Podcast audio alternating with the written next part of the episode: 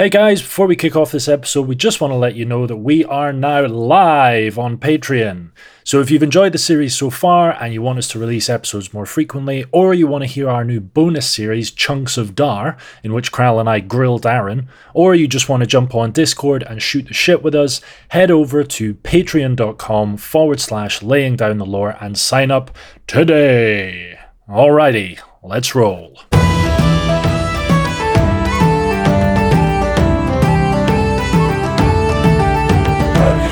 Hello, and welcome to another episode of Laying Down the Lore, a monthly podcast in which we aim to separate our ghouls from our goblins, our snotlings from our skaven storm fiends, and our bloodthirsters from our bloodletters, and generally ask, what's up with this Warhammer stuff?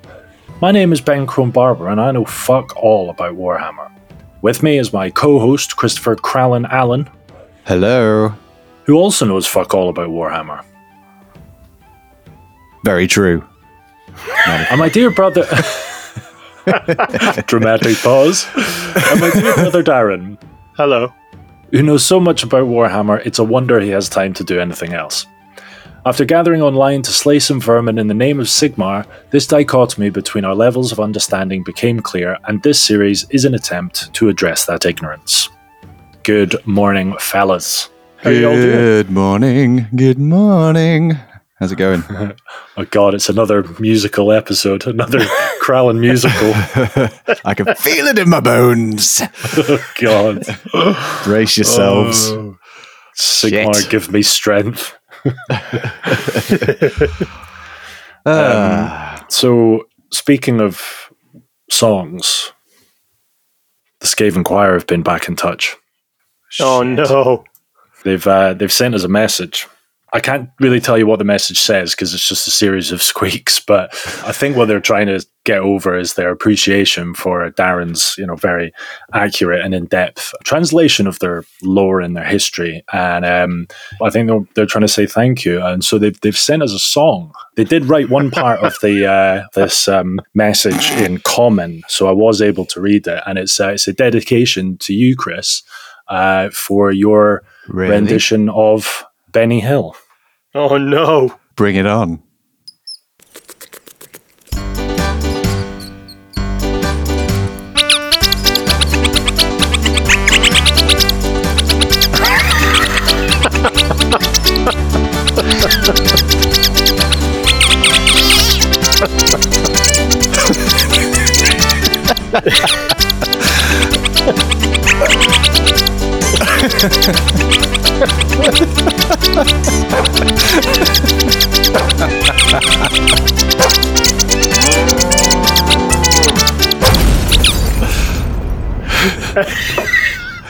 Right.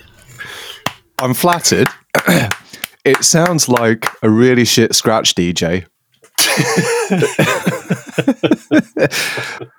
but thanks. Yeah, I'll, I'll pass you thanks on. I like that that was your first take, Crow, because all I can think of is the image of rats with in lingerie being chased. Through different doors. Maybe that's just me. Who knows? It did it did turn into a bit of a kind of farmyard fest at the end. It you did. know, Yeah, there was a cow. yeah, there was a cow and a dog and some cats. I don't know, maybe they just brought in some, you know, additional, Whole menagerie. additional talent. Yeah, exactly. I'm worried that this was recorded in the Hell Pit, which is where Clan Moulder merges all the animals together. yeah, the sounds that you heard were actually all from one animal. Ben. you animal. right, Crowley, what happened last month, mate? What happened? What didn't happen last month? It was all about the Skaven, and I think the Skaven got a bit too big for their boots, didn't they? They tried to overthrow a couple of civilizations. First, they had a dig at the Empire. That didn't work. Then they decided to have a go at the Bretonnians. That'll work. That also didn't work. And then shit just kind of fell apart, didn't it? They had their civil war and things got really out of hand and they just kind of scattered. At the same time, whilst the Skaven were falling out with one another, Clan Pestilens was sabotaging votes, Clan Skryre tried to take control. A, a massive chaos army descended on the Empire. So the Skaven thought, well, hang on, guys, hang on, hang on. Let's put our ratty differences aside, regrouped, summoned the Grey Seers, had some mad ritual sacrificing slaves, which summoned the horned rat, who then began to eat their, his own kind, right? Just scooping up handfuls of Skaven. His worshippers. Yeah, really cannibalistic, some really weird sex fest going on. Um, yeah, and out of that, one thing led to another. A new council of 13 was formed, which ironically only consisted of 12, I think. Is that right, Darren? Mm. Who have ruled ever since. It is, yes. And they've kind of just kind of kept themselves to themselves, the Skaven, uh, actively kept themselves undercover. And- Didn't didn't the horned rat leave them like a big pillar covered in his commandments? Yes, it's referred to as the Pillar of the Commandments. Well, there you go. the aptly named. Nice. So yeah, I felt a bit sorry for the Skaven. They had a few goes, and so uh, Even don't need your sympathy. they really do. They may not say it, but you can see it in their eyes. Like pity us. So the first attack against the Empire they tried, Darren, that was after. Was that pretty much after the Battle of Cripple Peak? And Uh, yes, it was a few Yeah. hundred years after, yeah. so they kind of regrouped after the epic battle of Cripple Peak, where they didn't do themselves any favors by poisoning the dwarves, and there was that battle on two fronts, that epic battle. Yeah, they unleashed the Black Plague, didn't they? Well, I've got. I, I, was it the Red Pox or the Black Plague that they unleashed on the Empire to weaken them initially? It was the Black Plague, I think. Some really awful disease which weakened them, and it, it killed like thirty percent of of humans or the Empire, didn't it? It was really it really decimated them. But then, ironically, karma struck, and the virus backfired, mutated, and started attacking the Skaven. Yeah. True. Yuck! Yeah. Actually, I don't know why I'm saying yeah. No, it was terrible. It was an awful, it's an awful time in our history. Oh, it's all coming out now. The PR representative Skaven kind shows his Oh, true fuck, I forgot I'm colours. the PR representative. As soon as as soon as things start looking a bit bleak, he turns coat Slander. and goes, "Oh, never, I never liked the Skaven anyway." Slander. you spineless. I've just PR recently agent. had a uh, a job offer from the Dark Elves, so uh, yeah, Uh-huh, uh-huh. Thinking uh-huh, of a jumping uh-huh. ship. I'll be honest with you. I'm not. I'm not sure. Ju- I, I might be going from the frying pan to the fire there, but you know, yeah, I was just about to say one should always turn down offers from Dark Elves. oh okay. Well, you Alright. you'd fit in there because the leader of the Dark Elves didn't he kind of bail? He he did the kind of walking through the coal of bath of fire or the flaming flume or something like that. I remember? thought, I thought you were going to say I, I could relate to him because I was dating my mother. what? I thought that's what you were about to say because he was dating his mother. He was a mother lover. Well, And- I mean, if the cat So- fits, mate. I mean, if Well, no, I thought that's what you were implying. I'm not dating my mother. You're the one bringing it up, pal. Darren, And are you his brother or his uncle? Uh, Which one is it? I'm his I'm his bunkle. He's my getting weird. fun uncle. My full uncle. No, I was saying you've got something in common with the Dark Elves because the leader of the Dark Elves he bailed on that you know test of strength or will or character, didn't he? He was like, oh, oh yeah, these, these coals are too hot, Yeah. so I'm I'm bailing because I'm a flake, and you're a flake. yeah, that's right. Yeah, nothing to do with Yeah. sleeping with mothers. Yeah, definitely the flake. Yeah, and you slept with your own mother. that too. Don't you speak about my mother like that? Anyway, enough about you. Back to the Skaven. We also saw the crowning of Mandred Skaven Slayer, previously Mandred von Zelt, who was was it was he like Yep. the the mayor or something of Middenheim, the only the only bastion, He was the Elector Count. the the elector Yeah, the. Elector Count of Middenheim. Okay, yeah. So and, and Middenheim were only like one of the few bastions of the empire that could actually hold back these uh, these waves of attack of the Skaven. Correct. And so, uh, yeah, he manned up and chopped the fucking head of uh, the Lord of Decay, didn't he? Gino Chop. He did indeed. Yeah, so that was the war over versus the Empire, anyway. And yeah, and like I say, they didn't learn. They decided a few hundred years later to regroup and attack the Bretonnians, and uh, that fell on its arse after the Wood Elves came to the uh, rescue, right? Yeah, Wood Elves. Yes. Yeah, man. Wicked. Yeah. Maybe I'll go and do PR for them. That's a better idea. Oh, man, you're such a sellout. Commit. All right, fine. I I reject any claims that the Black Plague mutated of its own volition. It was a conspiracy by some people in the Empire. The Skavens are completely innocent in it. We when we make a plague, we fucking make a plague. Do you know what I mean? Like we don't make one that mutates. Ben, That is slander. your integrity is in tatters. Within one intro, you've flipped from hating the Skaven, trying to get in with the Dark Elves, considering getting with I the Wood hated the Elves, sleeping with your own mother, and now you're back with the Skaven. Again, slander. Moving on. Anyway, so that brings us full circle to the current mishmash of Skaven society, scattered all over the place, not really doing too much. Uh, where do we go from here, Darren? Well, first, let me say that that is almost 100% accurate if you look at it through a fun, fair, wonky mirror. So that was that was a great roundup. it was. Thank you. I'm impressed. So, episode nine, where are we? Where are you taking us? Where are we heading? What's the crack? Um, so this episode, I thought we'd have a look at the Skaven clans that make up the Skaven Empire, and just have a look at their hierarchies, some of the more interesting troop types and weapons. The current condition of the Skaven, as we left off last episode, are the kind of Batman esque villains that are just operating in the shadows, killing off as many people who learn about them as possible, and raiding at the edges of the Empire and other realms of men. This is punctuated by significant battles every now and then, but these are usually written off as beastmen attacks, either by ignorant scholars or by nobles who have been paid off by the Skaven uh, to run their misinformation campaigns. Nice. So I thought we'd have a quick look at their under empire, which is their own kingdom, and then dive into the hierarchy and the clans. The Skaven Under Empire, if you can imagine a spread out world map, looks very much like uh, a map of the London Underground. It connects under major population centres of other races, but also they have their own cities, warrens, and population sites. So the most common elements of the Under Empire are the massive highways and tunnels between these things, and these very much uh, a bastardized parody of the Dwarven Underway, which is this marvel of Dwarven uh, architecture and excavation, where you have these very intricately carved, intricately decorated highways between the dwarven holds. If you could imagine that, but they're very rough hewn, carved out of rock, the occasional chunk of warp stone, littered with skeletons, usually of night goblins who also dwell underground, and any remains of armies that have tried to come in to the Skaven Under Empire to destroy them.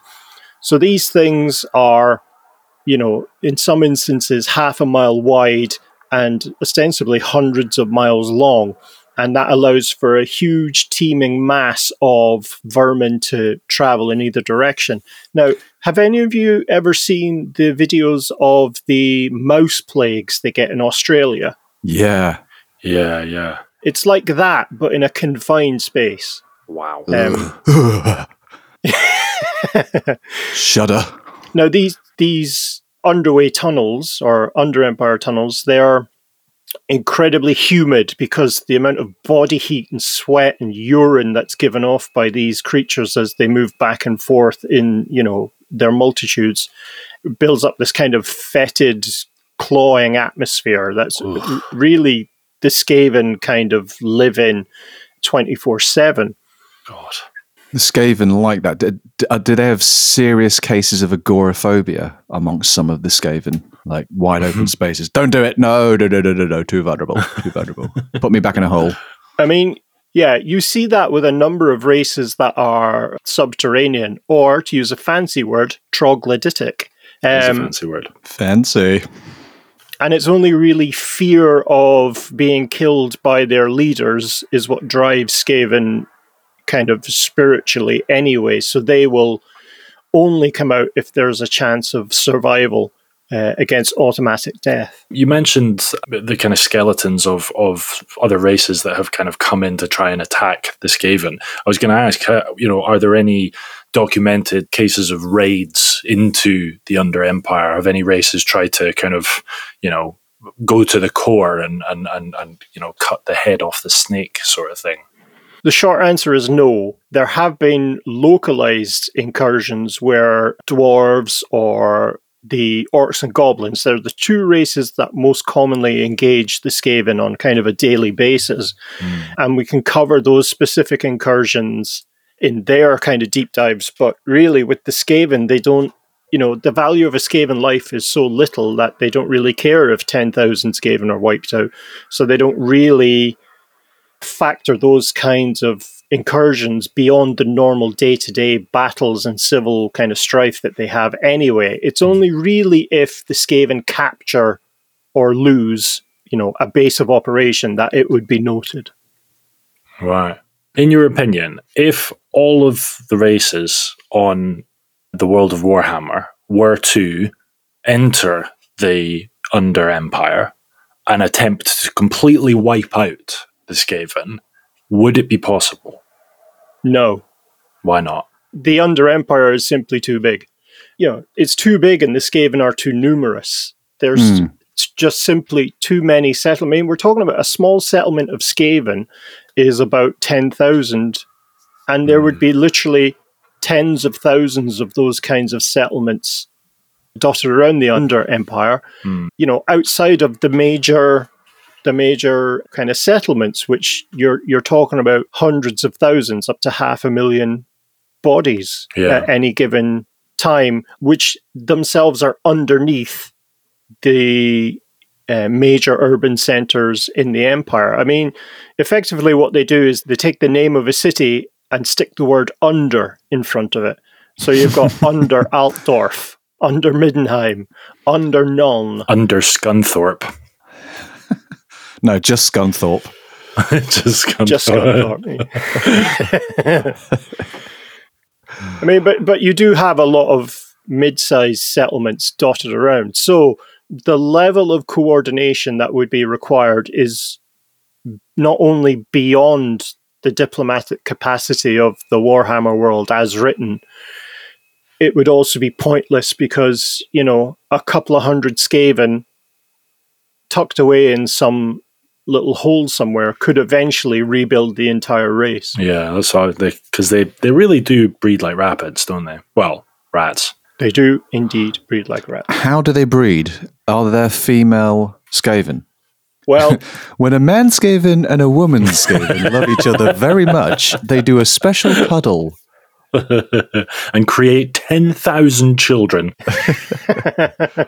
uh, uh, yeah, there's never been any illustrations or discussion about female Skaven. So I imagine, you know, these huge kind of humid caverns where there's all these female, constantly pregnant Skaven right. giving birth left, right, and center. Yeah. Oh God. Wow.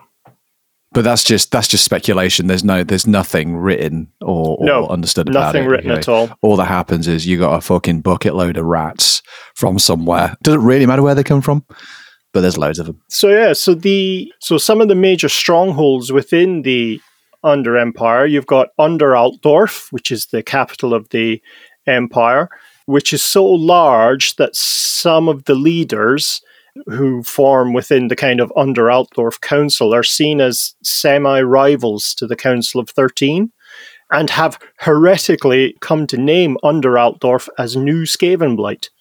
Wow. Just a bit of like grudginess, a bit of envy, a bit of bitterness. Is that it? It's like Edinburgh and Glasgow. Keeping up with the Joneses, you know, looking over the neighbour's yard, thinking, eh, his grass is a bit greener their, their, their Skaven blight's a bit scavenier. It's a word. scavenier.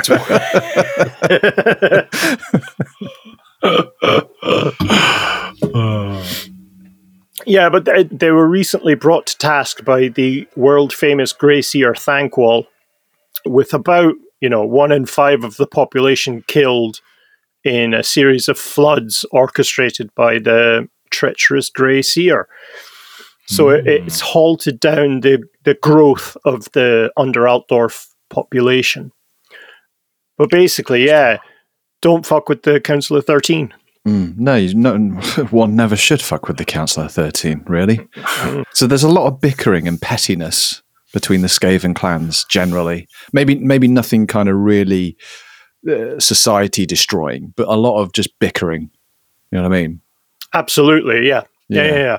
I mean, as, as I'd said, they're driven by fear. That's their fundamental motivation. So they're a relatively short lived race unless they gain power, which brings Warpstone. And Warpstone really starts to extend the life of a Skaven. So most of the named Skaven are 100 to 200 years old, and some are mutated by the evil power that comes from Warpstone. Mm. But also, if you get to a position where you're able to get on the Council of 13, then you're, you're going from centuries to a millennia because when you touch the Pillar of the Commandments and survive, that imbues you with a dark power. Uh, Mm. Which comes directly from the horned rat, and that allows you then to take a longer view uh, uh, and plan ahead for the domination of the Skaven. Yeah, okay. Ah. Okay. Or that thing could kill you. Yeah, 99.99% of the time, you dissolve in uh, liquid green fire. Wow. That's some way to go. But you might win the jackpot. I like those odds. I'll dig it.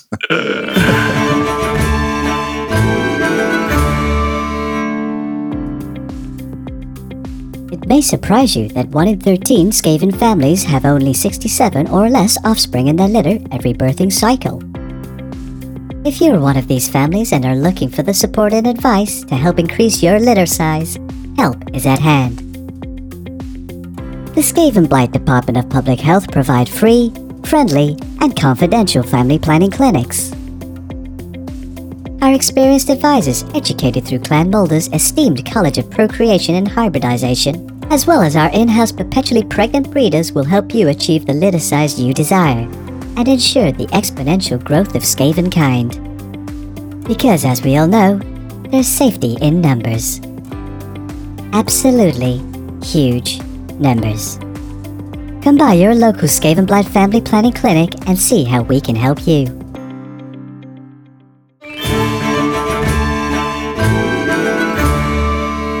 So there are a number of under cities, as it were. We've just briefly mentioned under Altdorf. There's under Middenheim, where, if you remember, Middenheim is this city built on top of a, a kind of rocky promontory, uh, which cannot be accessed by land unless it's over this kind of amazing bridge. So the Skaven attack from below, as is their wont Mm. But there's constant patrols. You're looking at a kind of a partnership between Imperial and Dwarven races that are guarding the tunnels, and every now and then a small party of Skaven get into the city itself, but they're usually very quickly wiped out. But Middenheim is under like a constant siege, but because it gets its water source from above, they can't poison them like they did that dwarf hold. Do you mean from rainwater? Like that's they just that that's where yeah, they're and and ice. They, they have a constantly clean water source, which is really one of their biggest benefits. And is Middenheim the one where the, the humans and the dwarves, like the dwarves, do a lot of the manufacturing and stuff there? no, that's that's the next one. That's Nuln. That's Ah, under Nuln. right. If if you're referring to like forges and making That's cannons Yeah, and what yeah, have you. yeah, yeah, yeah, yeah, yeah. So that's under Nuln. So in the recent past, the warlord of Clan Scab tried to take over the city. So laid siege to the city from you know from the land and from the Under Empire, and it was going quite well until once again, Grey Seer Thanquol, who uh, is a representative of the council, through I'm not going to say cunning skill. It's usually happenstance and complete incompetence on his part. um, they basically the magazines of gunpowder in the city were detonated. A third of the city collapsed, and almost all of um, Clan Scab was destroyed. So this was this was in Middenheim. No, in Nuln. In this was in Nuln. Nuln. Excuse me. Okay. Yep. All right. Right. Right. Yeah. Right. Yep. Yep. Yeah. So there, I mean, we, we dot around. There's uh, more cities of notes. There's a settlement which is not underneath a city, but it's a settlement. It's the most northernly settlement. Uh, is called the Hell Pit, and that's the base of Clan Moulder. Sounds lovely. And I remember, Chris, I think it was the second or third episode. You said, "Why aren't the Skaven, you know, up in the north collecting as much warpstone if it's coming out of the Chaos Gates. Well, this is where they do that from. It, it's the kind of most northerly base of the Under Empire. Uh, so we'll talk about Clan Moulder in uh, more detail later on. But yeah, this is the kind of flesh pits. This is where the monsters are created. Ugh. Yeah, it's it, it's a pretty grim place. So dotted around the old world and the wider world, you have loads of these little cities. You've got the Black Chasm in Bretonnia. You've got Under Mousillon, which is, I think we've mentioned it before, the Bretonnian city of Mousillon is under a vampiric curse. So the Skaven are constantly fighting against huge numbers of ghouls, Oh, uh, yeah. zombies, and skeletons. So it, you can imagine it's very it, it echoes the warfare of the battle for Cripple Peak, Mm. um, but certainly not a place you would want to find yourself. like the most of the world of Warhammer. I don't think there's been one place apart from the pompous Ulthuan city that you'd kind of want to go. And even there, the dicks. It's the moot, mate. That's that's where you want to go, isn't it? Oh, the moot. Yeah, sorry. The, yeah, the moot Yeah. is my that's my jam. Apparently, you, yeah, apparently you end up smelling of fish or something after three days. But I, I fine. Yeah. Yeah, I- I'll take fishy smell over deathy death, killy kill any day. absolutely. very much. Well, that's a T-shirt if ever I heard one.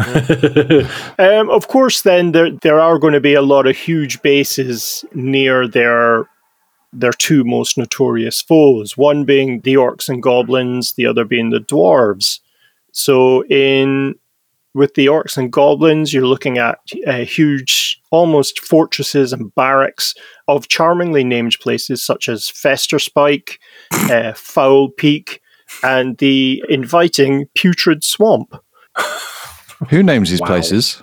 And th- that question's directed at Ben, the PR representative of the scale. we have a we have a department that, that deals with it. You know, it's. Do you I have mean, a Jeff? We, we have yeah yeah like Skaven Jeff. yeah Under Stephen Jeff. Jeff. Jeff Jeff Festerspike. He was actually the inventor of the name Festerspike. Jeff Fester Spike. But uh, yeah, no, we yeah we have we deal with that in house. Okay, yeah, brilliant. Do better. Do bad. Well, actually, I think we're doing great because the idea is that we want to name it to keep people away. And let me ask you, Chris, would you go on a holiday to Fester Spike or Fart Knocker or whatever the other ones were? Fart knocker. Fart knocker. It's like a parody of Hurt Locker. Isn't Fart Knocker that Slaaneshi based resort? Yeah. That's For that's a your- niche fetish, even for Slaanesh. Isn't it? Right. That's like borderline. Oof, yeah. Scat sex. Anyway, um, no, but I would probably, I would probably go on a day trip to pestilent wherever Ville. yeah, just to experience it, just to buy the T-shirt. You know. You might not survive a trip to Pestilenceville, though. All right. Okay. Or you might grow a third arm or develop fur. But it's worth it for those fish tacos. I hear they are amazing. the putrid palace. You need to go to the moot for fish tacos, mate. Yeah. yeah, the landlocked moot. Yeah, yeah, yeah. Yeah, you wouldn't buy fish from there, would you? I mean, my biggest concern about going to festival would be developing a second fart knocker. so, and then we move to perhaps their greatest enemy, or the ones that certainly their most storied enemy, which is the Dwarven Empire. So, there's a number of ongoing sieges, fallen uh, Dwarven holds. You're looking at the City of Pillars, which is Karak Eight Peaks, which was taken over by Clan Mors. And that really is a huge source of wealth for the Skaven, not just only in terms of warpstone, but also in raw materials to make armor, weapons, to provide materials to Clan Skryre to build their war machines, that kind of thing. Then there's the Black Crag, which is a it's a small enough garrison, but they use it to spy on the Greenskins. So there's a few agents of Clan Eshin who are the assassins and spies of the Skaven Empire there. You then have Karak Ungor, again another small garrison, but they have recently found deposits of warp stone, so that's going to start swelling in size and will be an influence on the local tribes of Greenskins and nearby Dwarven Holes. And then Karak Varn, which was the first ever hold to be conquered by the Skaven. So this was one of these ones where they flooded the lower levels with night goblins, again calling back to that tale uh, of them taking over that dwarf hold. The Skaven like to use other races as the kind of anvil to their hammer Mm-hmm. uh, when taking over difficult opponents. That's that's a great tactic. That's that's what we do in Dungeons and Dragons. We've got this uh, tactic of always trying to recruit, befriend, even if they're initially enemies. If we can woo them, we'll get them to join our posse, and then we'll just send them into battle first. Great meat shields. It's a really good tactic as well. Cunning. So to sum up the Under Empire, it's the ratty version of the London Underground writ large, which ultimately means that a citizen of the old world is never more than a mile away from a band of Skaven, which is quite a terrifying thought, really. Wow. Mm. Yeah. You mentioned the, it's the dwarves which engage the most with the Skaven earlier. Is that right, or is that just in a certain area? But the, the my real question was: Is that just because they're both underground architects and they just clash a lot inherently because of that? Yes, it's the nearness. In terms of uh, combat, it's like that really rubbish TV show. Location, location, location. With Phil and Kirsty, Yeah. oh, please. We have to do a sketch up of uh, Skaven Kirsty. oh god, horrific! What nightmares are made of? Questions on the Under Empire. I have one question. I think you said Karak Eight Peaks was obviously now a, a Skaven settlement. Uh, was that the one Yes. that the the Skaven poisoned the water supply? No, you moron. That was Karak Seven Peaks. See what you did there. yes, that was Karak Eight Peaks, the Right. very first kind of doc- documented major battle with the dwarves. The and dwarves. we we can, we can all see that the Skaven character and values were perfectly on display there for that one. yes, yes. Again, not something we're proud of, and you know, extensive PR campaign to to cover that up. My question is. You said that it was uh, they get a lot of resources from this. Yes. One thing you Yeah. meant, like for for for making armor and weapons and stuff. One thing we I don't think we've mentioned is the the manu. I know we're going to get onto weapons, but like the manufacture of them. Do they have blacksmiths and forges in the Under Empire? Do they, or do they just reconstitute weapons that they they get off of their enemies, their enemies' buddies? No, they craft their own shit, don't they? Clan Skryre are pretty tinkery. Is that right, Darren? Who are you and what have you done with Crown? Oh, sorry. let, me- let, let, let me let me be more corral. Bo there we go. Skavan. No. Uh, so a lot of the more esoteric and complicated weapons and machines are produced by Clan Skryre. So anything involving the kind of projection of warpstone or warpstone powder, anything that has like more than three or four moving parts uh, Mm. is built by Clan Skryre. Each warlord clan, these are the kind of the kind of teeming verminous general clans, so really nothing of note other than tons of Skaven. They do have their own methods for producing armor and for producing weapons, very much like that scene in Lord of the Rings. If you can remember the the Uruk-hai Yes, I Uh, do remember having yeah. their all their mach- all their stuff cast rather than forged, so it's very much that. Not great quality weapons, but enough to stick in an unarmored opponent from the side or the back, really, Right, which is what Skaven want to do. nice. Okay, that makes a lot of sense. I have a couple of queries about the Under Empire. You got these massive sprawling highways and stuff, Well, a couple of things. One, they're like hundreds of miles. I mean, they're epically long. Yes. They don't have any other way to get around apart from on their feet, hands, and paws, right? They don't. It's not like a hyperloop system. They haven't got like vehicles they can just pop in. Like a, like a Skaven like subway system, like a bus a bus network. Yeah, Skaven Hyperloop by Skaven Yeah. Elon Musk. Like like yeah, yeah, he's a, like Skaven bikes, like Boris bikes, but um well, you need you need more than Boris bikes because they're massive, aren't they? You know, massive long highways, hundreds of miles long. I just wondered how they get around apart from just mooching around. It's uh, it's it's long, you know. I mean, the honest answer is I don't recall ever reading anything about like a mass transit system. However, there are a couple of illustrations. One, I think, shows a type of monorail in one of their. Uh, I think it's the kind of cross section of the Under Empire under Middenheim or under one of the other Empire cities. I'll dig it out and I'll put it in the show notes, but it shows the kind of depth and complexity under there. I mean, there's things they, they've built or seconded viaducts, dwarven viaducts. Mm, okay, Um, okay. There's all right. lots of scaffolding.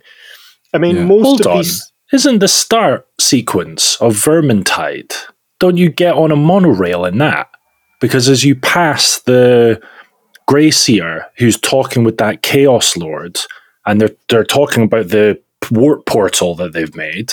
You're uh, you're on like a monorail, aren't you? You you fly past them.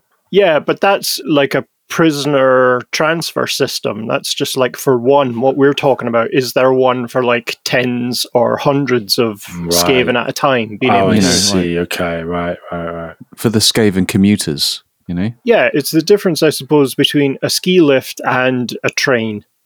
Hmm. Okay. Okay, second question.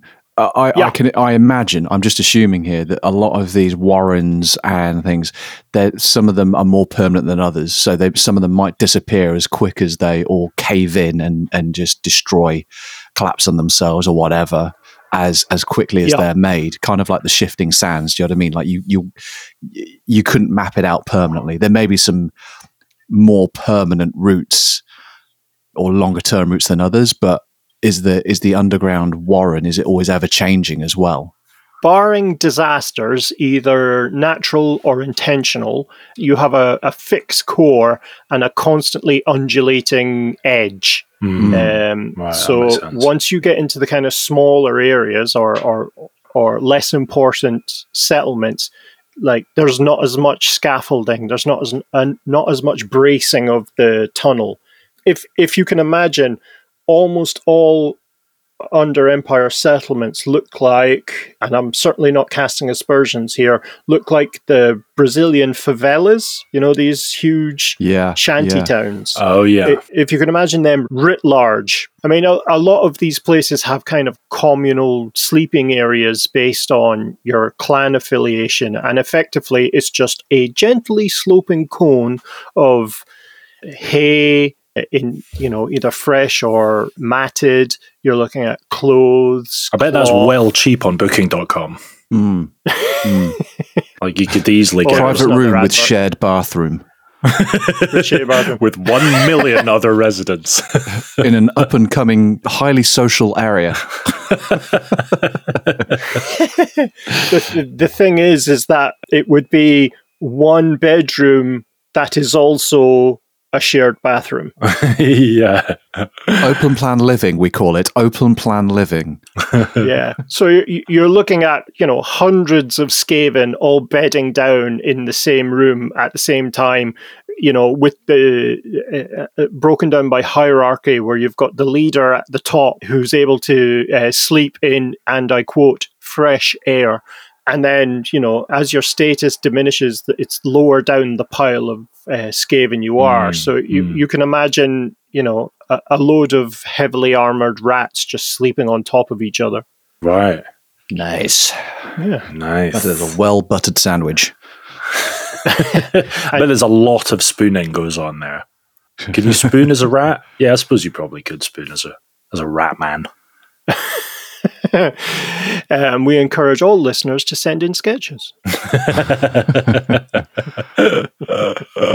Oh. Right. So if if that's that, we'll pull back from the Under Empire and focus ourselves once again on Skavenblight, and we'll have a look at the top rats, the Council of 13. So, as mentioned in previous episodes, the Council of 13 are 12 Skaven, the 13th place being reserved ceremonially for the Horned Rat himself. These are known as the Lords of Decay. These are the guiding council of all of Skavendom. And they, as Chris alluded to in the intro, they had to pass a test 200 years ago where they had to touch the Black Warpstone pillar of the commandments. And these I'm going to use the word guys. These guys were the only Skaven to survive. Mm. Uh, and so they were set up as the Lords of Decay, and they have not changed in 200 years. They certainly some Skaven warlord every now and then passes the test of the pillar, but then is unable to kill one of the Lords of Decay so that they could take their place. Oh, it's quite a rigorous application process, isn't it? Absolutely. You know, it's not a boots questionnaire. Yeah, Christ. So, yeah, so this council offers a level of stability to the kind of long term plans for the Skaven race. And so it's made up of, as I said, 12 figures, all of whom are protected by these albino storm vermin bodyguards. I think we mentioned it right at the start that you're born into your status in the Skaven Empire. So brown Skaven are just ordinary clan rats. They're just the kind of run in the mill Skaven. Black furred Skaven are then the storm vermins. These are the real kind of shock troops of the Skaven Empire. And albino Skaven are then turned into the bodyguards of the Council of Thirteen. And these are really the kind of fanatical troops. Mm. Uh, so the council is made up of some rather characterful uh, Skaven. We mentioned Seer Lord Kritislik, who has not only the honour of being the leader of all Grey Seers, but has his own breakfast cereal. That's right. I, I, recall last time it took Ben a long time to come to terms to understand that name. Oh yeah, Crusty what? Sorry, is that two J's or I still have no idea what you're fucking talking about, but that's fine. It's fine. Just let it go, Ben. It, it, does sound very unscaven, Crusty Flicks. It sounds quite delightful. well, it's it's it certainly does if you mispronounce it, Chris. It's Christy Slick. Christy Flick. Yeah, that's why he said. Crusty Flakes. Oh God, here we go again. Oh, I think it's we just draw a line under. I heard it. And I heard never it. say that it. guy's name ever again. Crusty Flakes. Right. So the leader of the Grey Seers is not only the leader of all Grey Seers, he's also the secret uh, ruler of a, a, warlord clan, Clan Scruton, uh, which is relatively Sorry, easy what? to pronounce. Scrutons. Scruton with an N. Scruton. it's kind of a cross between scrutinizing scrotum. One should always scrutinize your scrotum, especially at this age. It's very, it's very, yeah, it's very important. You know, looking for a lump Yeah. in a bag of lumps. it's no small task.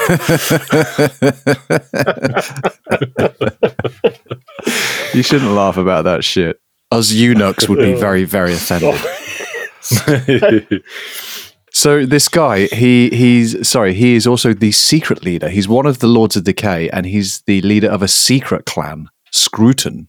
Uh, no, he's Scruton is a publicly traded clan, and he's the secret ruler of it, rather than it being a. So everyone knows clan. about Scruton, even though that was the first time I've heard about this clan.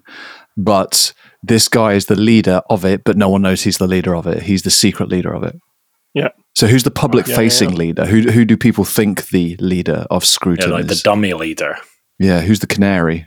Who's the fall guy? If memory serves, it's someone by the name of If memory serves, we're looking at you as the Oracle, Darren. Malcolm Scrotum. uh, I have no fucking idea.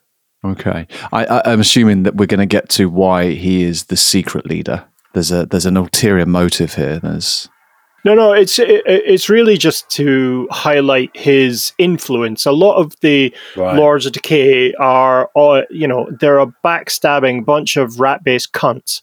So they will absolutely, you know, use every means necessary to be able to exert their power and influence. So if you're not only the head of the kind of priesthood of the horned rat, which are, the Grey Seers are, but you also have a warlord clan, this, you know, tens of thousands of armored skaven ready to do your beckoning at any time, uh, you can pretty much guarantee that anything you want to get done will get done. So he keeps that secret now. Okay, so that that kind of makes sense. But seeing as the Skaven are inherently backstabbing, power hungry, selfish, self centered species, do the Yes. do the members of the Scroton clan know that this guy is the leader boss as well as the leader of all Skaven, and therefore do they betray him with that knowledge? Did you just call them the Scrotum Clan? No, I call them the Scruton clan. I don't, what's the name again? I can't remember. What the Scrotum. name is now. think it's do you pronounce it? Scrotum. Just call They'll be known as the Scrotum, Scroats from now on. The Scroats. Yeah, the Scroats. the clan Scroats. do the tens of thousands of the members of the Scroats, did they manage to keep it secret on the most part then? Did they even know he's the leader of their clan? I think the vast majority of them don't know that he's their leader because why would he make that available? Um, Then who do they listen to? so it's going to be their own warlord who is controlled then by Kritislik. So if you can remember, they're a fear based race. That's what motivates them. So if you've got the most powerful sorcerer in the Skaven realm, who is also the high priest of your god, you're probably going to listen to him. Yeah, then he doesn't really need to keep it secret because I mean, like he's twice as fearful. But I'm not a Skaven. I don't understand. You know, I, so fair enough. Well, I think I think I think it comes down to the Grey Seers having to maintain a level of impartiality because they're viewed as the priests of not only the Horned Rat, but they're also messengers and kind of special agents of the Council of Thirteen. So if you have a council member who is also meant to be somewhat impartial in terms of his attitude towards the kind of Skaven clans, sure. who also has a clan under his direct control, Mm, Yeah. uh, then Yeah, that's yeah. going to cause problems. conflict, and, uh, innit? yeah, Yeah, yeah, yeah, yeah. Makes Okay. sense. All right. yeah. So I, I think that's a good example of how convoluted Skaven politics can get, and how the Council of Thirteen members are constantly vying for control and power in the wider Skaven Empire. Got it. All right. Okay. Sorry. Yeah. And j- I, I've never heard of the Scroton clan. I, have you mentioned them before? Scruton? No, I, I mean I've only mentioned. Uh, I've only I've only mentioned. Darren talks about his scrotum all the time, Chris. You're obviously just not listening. Like.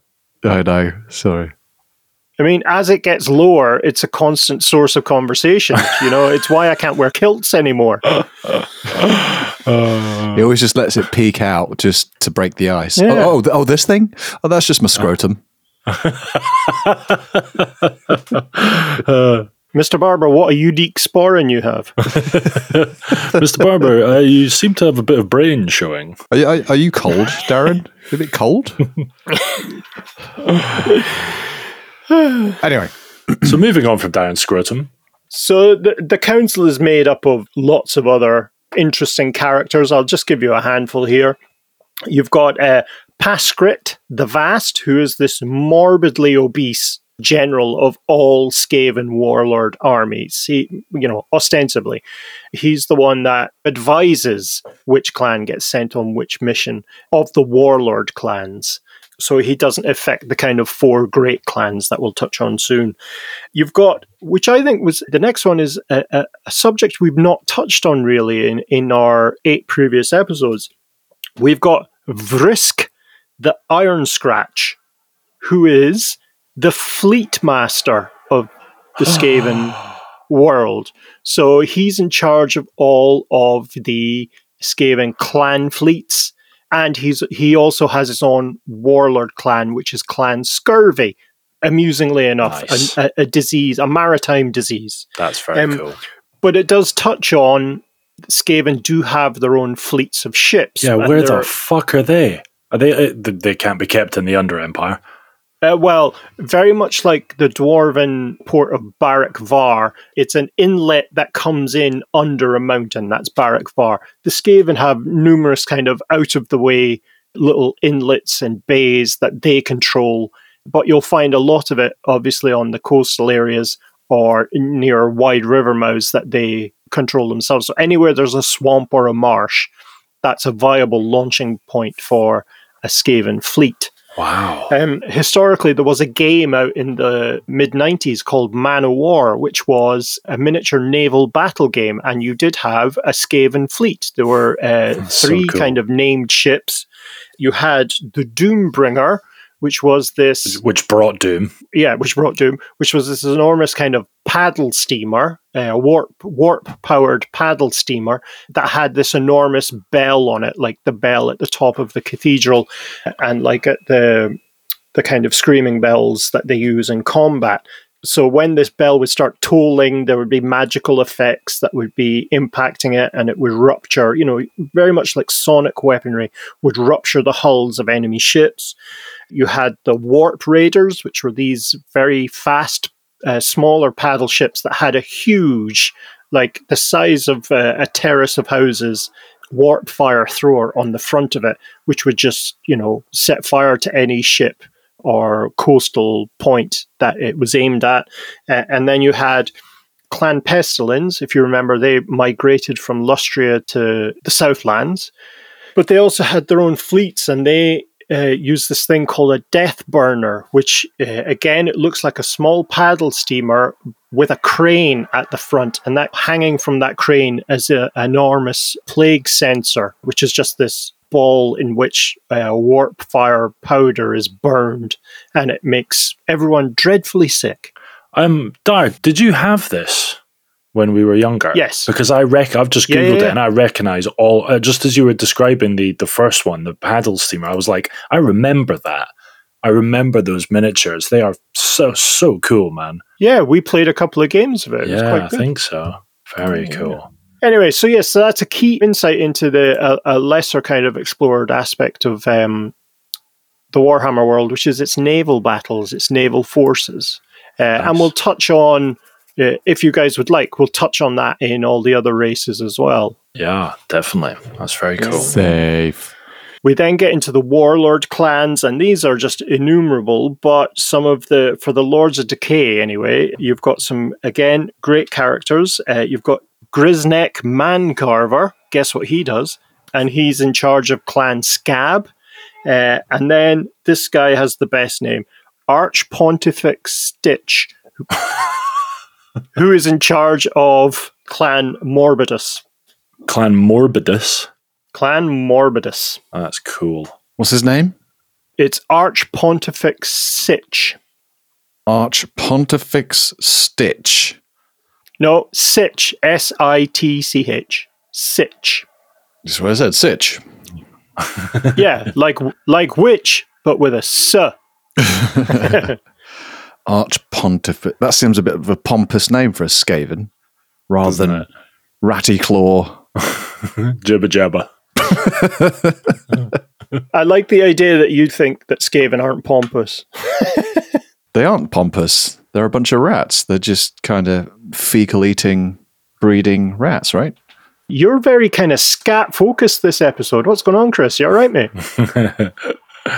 I had a weird upbringing. That's all I'll say. He's a scat man. Unexpected lumps are no joke. At least not yours, anyway. Other people's lumps are hilarious, but yours are no laughing matter. We all have lumps. Some lumps are fine the way they are. Yeah, don't worry about it. It's just a lump. Some lumps are great, Hey, yo, nice lumps. but lumps where you least expect them. Oh, shit. Ah, nobody likes those lumps. Here at Flumpy Lumps Limited, we're on a mission to eradicate unwanted lumps, bumps, and bulges. We've teamed up with lump expert Clan Scruton to create the latest in lump locating technology. Introducing the Scruton Scrotum Scrutinizer. Have you ever scrutinized your scrotum? Well, now you don't have to. With the Scrutin Scrotum Scrutinizer, searching for lumps in your bag of lumps just got a whole bunch easier. Here's the not so secret leader of Clan Scrutin, Seer Lord Kritislik, to tell us how it works. Great. Just great. Thanks, Krusty Flakes. So if you're concerned about a clump of plump lumps in your lump bag, fear not. We have the solution. The Scrutin Scrotum Scrutinizer. Scrutinize that scrotum. Lumps Limited is a trading name of Scryotech. All rights reserved.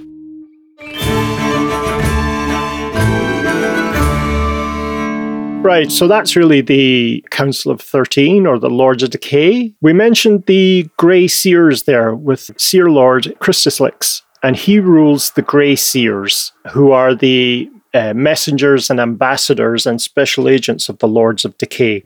They're the ones that are sent on special missions. They're the ones who are responsible for forces, either in a kind of generalship role or an advisory role and they also represent the horned rat himself wherever they are. And so a lot of the clans live in fear of these Skaven because the Grey Seers can simply declare a clan heretical, and the rest of uh, Skaven society then has to come down and kill them. Uh, Oh, wow. So, really, very much the kind of ratty inquisitor. Do they sometimes just out of spite just go, mm, Clan Pestilens, for example, you're done.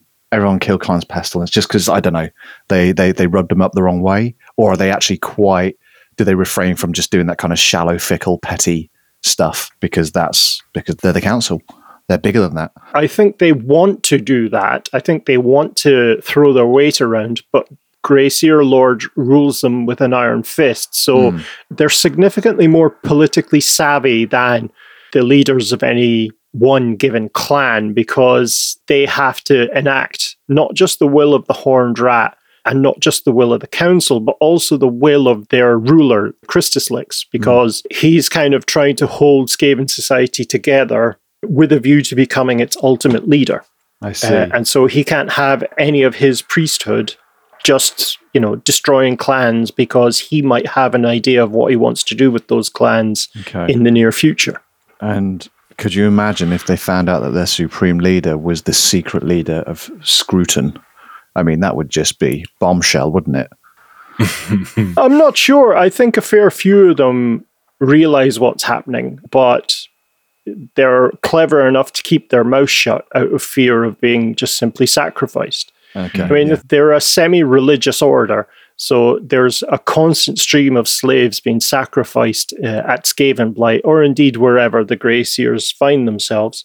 So, yeah, I think the most religious focused of the organizations within Skaven society. An interesting thing is that you can't recruit, you can't join the Grey Seers, you have to be born into it. And so it's Skaven who are born with either grey or white fur, and I'm be- I'm saying white fur, not albinos. Albinos are the bodyguards for the Lords of Decay. Grey or white fur, and you have to have two little horns starting to come out of your skull. So really, these are the horned Skaven. So any Skaven with horns, with natural horns coming out of their head rather than as decoration on a helmet, uh, they are undoubtedly Grey Seers Okay. uh, and they're trained from birth to be sorcerers, to be priests, and to be, as I said, more intelligent and aware than the day-to-day Skaven. Yeah. So is there is there like a like a school like a magic school there then? You know how how are these Grey Seers trained? Well, they're given all their sorceress training and their kind of education in Skaven society and how to command at the kind of main cathedral at the heart of Skavenblight. Right. If you recall, that's the huge tower Yeah. um, that was built in, in that fabled kind of origin story of the Skaven society itself, or the Skaven race itself. Yeah. yeah, yeah, yeah.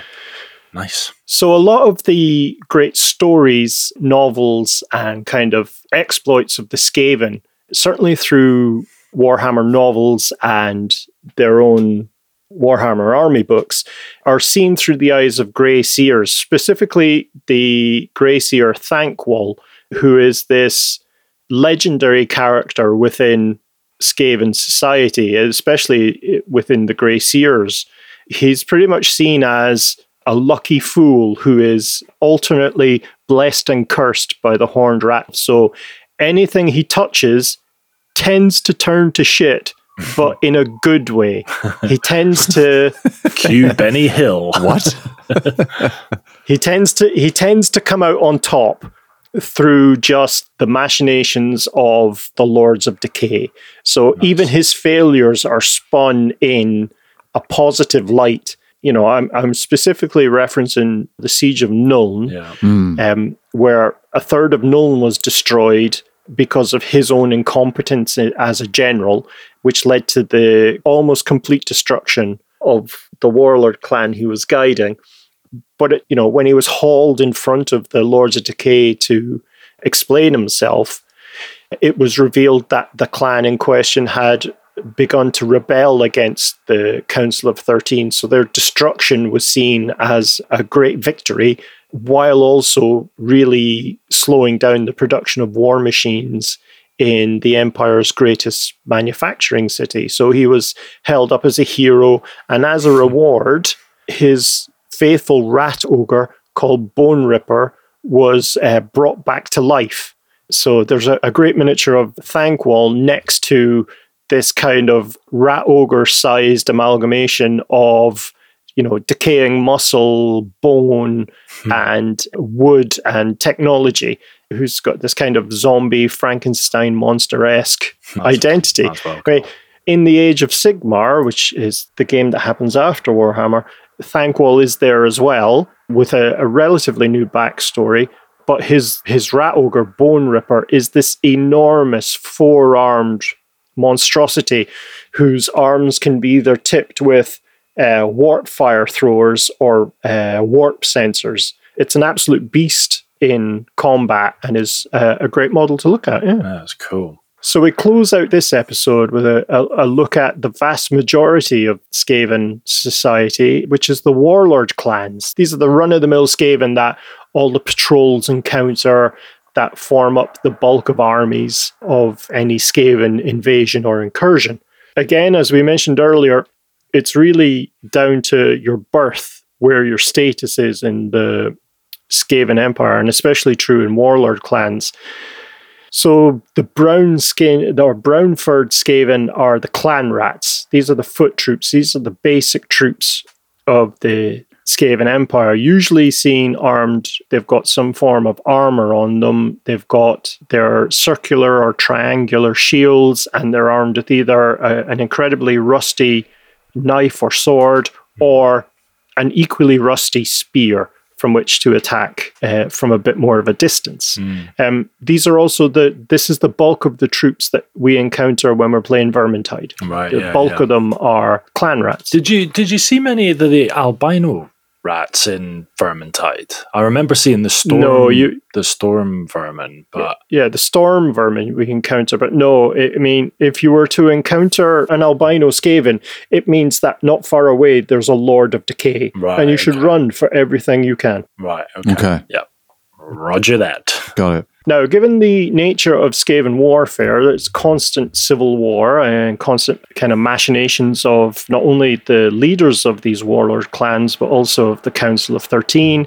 A lot of these Skaven are taken as slaves. A lot of clan rats, when captured, are relegated to the position of Skaven slaves, which, you know, this is a huge demotion in status. They're effectively no better than any other race in the eyes of the Skaven. They capture a lot of humans and a lot of dwarves and elves and orcs and use them as uh, slaves in their mines or in their fields. So would you have then in those mines and fields and stuff, would you have like human and, and dwarf slaves working alongside Skaven slaves? Absolutely. Until, you know, a, a, a Grey Seer came along and then ordered all of them, all the humans to be sacrificed or all the dwarves to be sacrificed to the glory of the Horned Rat. Yeah, you'd see. Yeah, slave ah. society in the Under Empire is quite cosmopolitan. Like a Benetton advert. Yeah. Everybody knows somebody called Vajovia. So, a, a- an interesting characteristic of Skaven slaves is when a clan rat is captured and becomes a slave, their fur starts to fall out. uh, and you get these kind of mangy, patchy looking Skaven. Again, a multitude of which we've faced in Vermintide. They're the kind of, you know, flesh colored ones that come at you like at mole start. rats that look like scrotums. Yeah. Funnily enough. Yeah. Absolutely. Clan Scruton Scrotums, yeah. Scrutin scrotums. Scruton Scrotums. Look at the scrotums on those scrutins. As Ben alluded to there, the storm vermin really are the shock troops of Skaven warlord clans. Uh, these are the black furred, more muscular, bulky troops who have better armor, better weaponry, and are more fanatical in their attack. You know, these troops probably have a, a very limited access to a bit of warp stone every now and then to help boost their strength and boost their uh, their life expectancy. And really, they're usually armed with these massive halberds. God, you can just imagine like before they go into like battle, you know, there's just like I don't know, Grey Seer comes down and just like racks up a shitload of lines of powdered warpstone and all the Stormmasts fucking boosh, like hit a big old line of it, get out there and kill some humans. Uh, wow. What a what a what a mad party that'd be. I tell you, What a pep talk. we'll Get this in your face. I mean, Okay. Stick this up your beak. I'll be honest with you. I suspect it's exactly like that. Especially, if, especially if they're going after crucial targets, they'll be given a lot more resources by the council and by the great clans to be able to get in there. So, seeing a load of shock troops off their tits on warp dust, I yeah, that would put that would put the shits up you. Just give them a like a warpstone nose bag. Warp stone knows. Nom, nom, I'd, nom, I'd like to see a one-on-one of a Skaven storm fiend jacked up on powdered warpstone versus uh, which of the orc clans that like ass spiders? Oh, of the um, the savage orcs. Yeah. Yeah, Yes, Savage Orc. One Savage a- Orc versus a, a Storm Fiend, You know, both jacked up on their poison of choice. Who's going to win? Put your money down. Yeah, and the commentary coming from what was the the MTV the boxing match? Oh, death match. Is it Death, Death Match? match. The yeah. animated yeah, one? yeah, yeah. Yeah, so good. I'd love to see that. Or commentary from um, the two guys off a dodgeball. He's not going to be able to see well with that on camera. Pepper needs new shorts. Or the Aussie Man reviews. Yeah. Yes, definitely. We've looked at the bulk of a warlord clan there with the clan rats, the extremely strong storm vermin, and then the kind of hordes of Skaven slaves, either used in the first wave of a given attack on a, an enemy or used to gather resources. Really, then, it's the leadership of these warlord clans. That's the last part this episode. Uh, These are either Skaven who've been identified as being, you know, having a destiny or being of benefit to the Skaven Empire by Grey Seers or the Lord of Decay. Uh, and so they're given resources, both magical and chemical, to increase their stature and power. Very much, I think, like the orcs, um, a, a huge number of successes in combat builds not only a fearsome reputation, which is paramount in Skaven society, but also allows you access to all these other resources, which builds up your physicality. So a lot of these warlords are quite imposing Right. figures. They'll tower above an ordinary clan rat, and they'll have the best of armor, the best of weapons, magical items are kind of laid at their feet Right, right, either by the Grey Seers or taking them from enemies. So you've got a lot of Skaven warlords who use magical items forged by other races against the races that forge them. If you're looking at some being like Queek Headtaker, absolutely great name, he has this kind of red warpstone forged armor. And then he has two weapons. He has a, a, a sword, which is a, a powerful kind of warpstone sword, but he's also got this dwarven pick, which he uses to kind of burst through heavily armored targets, specifically dwarves. He also has this enormous rack of uh, trophies on his armor. All right, Gun. get it out. Nice I, rack. I paused with rack. Get out your system.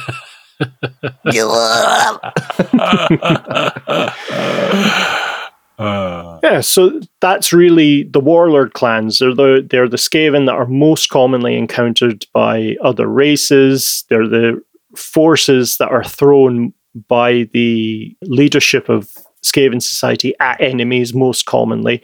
Uh, and they're also augmented by the four great clans Clan Moulder, Clan Eshin, Clan Pestilens, and Clan Skryre. We'll look at those clans, the great clans, in our final Skaven episode next time. Sweet. Oh man, We've been Skaven lo- laden these past two or three episodes. I mean, there's still more to come. Yeah. I mean, as an orc fan, I feel a little bit shortchanged. that you know, I mean, there's there's loads of orc clans that we could go on, but I guess the Skaven have got a rich heritage that's Mm. worth exploring, right? Absolutely. we'll get we'll get around to the orcs, Chris. Don't you- don't you worry. Yeah. I think, I we do think we're them done with the orcs, though. Though, that right? What do you mean we're done with the orcs? I mean, we, we covered the orcs before, didn't we? But it was just kind of, yeah, there's a few clans of orcs, you know, we've got the savage orcs, we've got the iron jaws, but, Yeah, but let's fair. talk about the Skaven. Chris, you agreed to this, motherfucker. All right. we literally just touched on the orc clan names. That's it. You know, we we didn't. Hmm. I, I- Darren, am I right in saying there's a hell of a lot more detail under the tip of that iceberg? Oh, yeah. There's a good five or six episodes we could be had on orcs and goblins by Ah, themselves. there you yeah. go, Chris. There you go, All mate. right, okay. But now I know it's important. We're going to do them last. Yeah. Ah, dick move. Dick, Dick move. Are you saying that there is an end to this series? You've already planned that out. Well, we're going to run out of material. We're going to run out of races. And when we do, we may as well talk about the old Yeah. clans. Okay, fine. All right. All right. I'll, I'll accept All right. that. All right. So, Kral, if you had to pick, right, one of the cities that has an under city, Hmm. which one would it be? What's the what's the best possible scenario In a shit situation. Okay. in a shit situation? Apart from Skavenblight itself, well, there was the Skavenblight wannabe place, the kind of up and coming, Yeah. wasn't Uh, there? the What was that place under called? under all Under Altdorf, yeah. Yeah. I'll do that just to annoy the Skavenblight citizens. I'll be like, yeah, you are Skavenblight, but everyone knows you really want to be us. And it's kind of like, you know what I mean? It's just a bit smarmy. True. I'm all about Smarm. I mean, I would have, I would have gone for. I think it was Middenheim because you had the the kind of constant human and dwarf patrols under the Yeah. city. You know, so Yeah. in terms of kind of defense, But Middenheim you're- was like one of the only bastions that couldn't, that the Skaven had no chance or that could actually fight back. Yeah. Right. Well, So- yeah. I mean, I guess I'm saying it's probably preferable from a human and dwarf perspective rather than uh, a Skaven perspective. do you know what I mean? Oh, yeah, yeah. That- Depending on which side of the fence you sit on, I'd, I'd rather be in Middenheim with Manfred Yeah. von Skaven fucker. Previously known as Skaven Lover. Skaven, Skaven Barrett. Skaven Mother Lover. And Darren, um, uh, yeah, thanks for the episode. So that's it. That's all from us. Thank you so much for listening. oh, I'm sorry, Darren. No, I'm just going to roll with it. But really, goodbye. Screw you guys. I'm going home. All right, that's all from us. Thank you so much for listening. If you want to find out more about the topics we've discussed in this podcast, you can find all the reference articles in the show notes or on our website at layingdownthelore.com. You can also reach us on Facebook, Instagram, and TikTok. And just a reminder, we are now on Patreon, so if you're keen to join our Discord clan and shoot the shit with us, or you're excited to hear our bonus podcast series Chunks of Dar, in which we grill Darren on topics covered in this podcast, or you really want us to start releasing content more frequently, head over to patreon.com forward slash laying down the lore and sign up today. We'll be back again next month displaying just how little Chris and I know. Until then, cheery bye bye. Bye bye. Bye bye bye. Bye bye bye. Bye bye bye. Bye bye bye. Goodbye, my friends.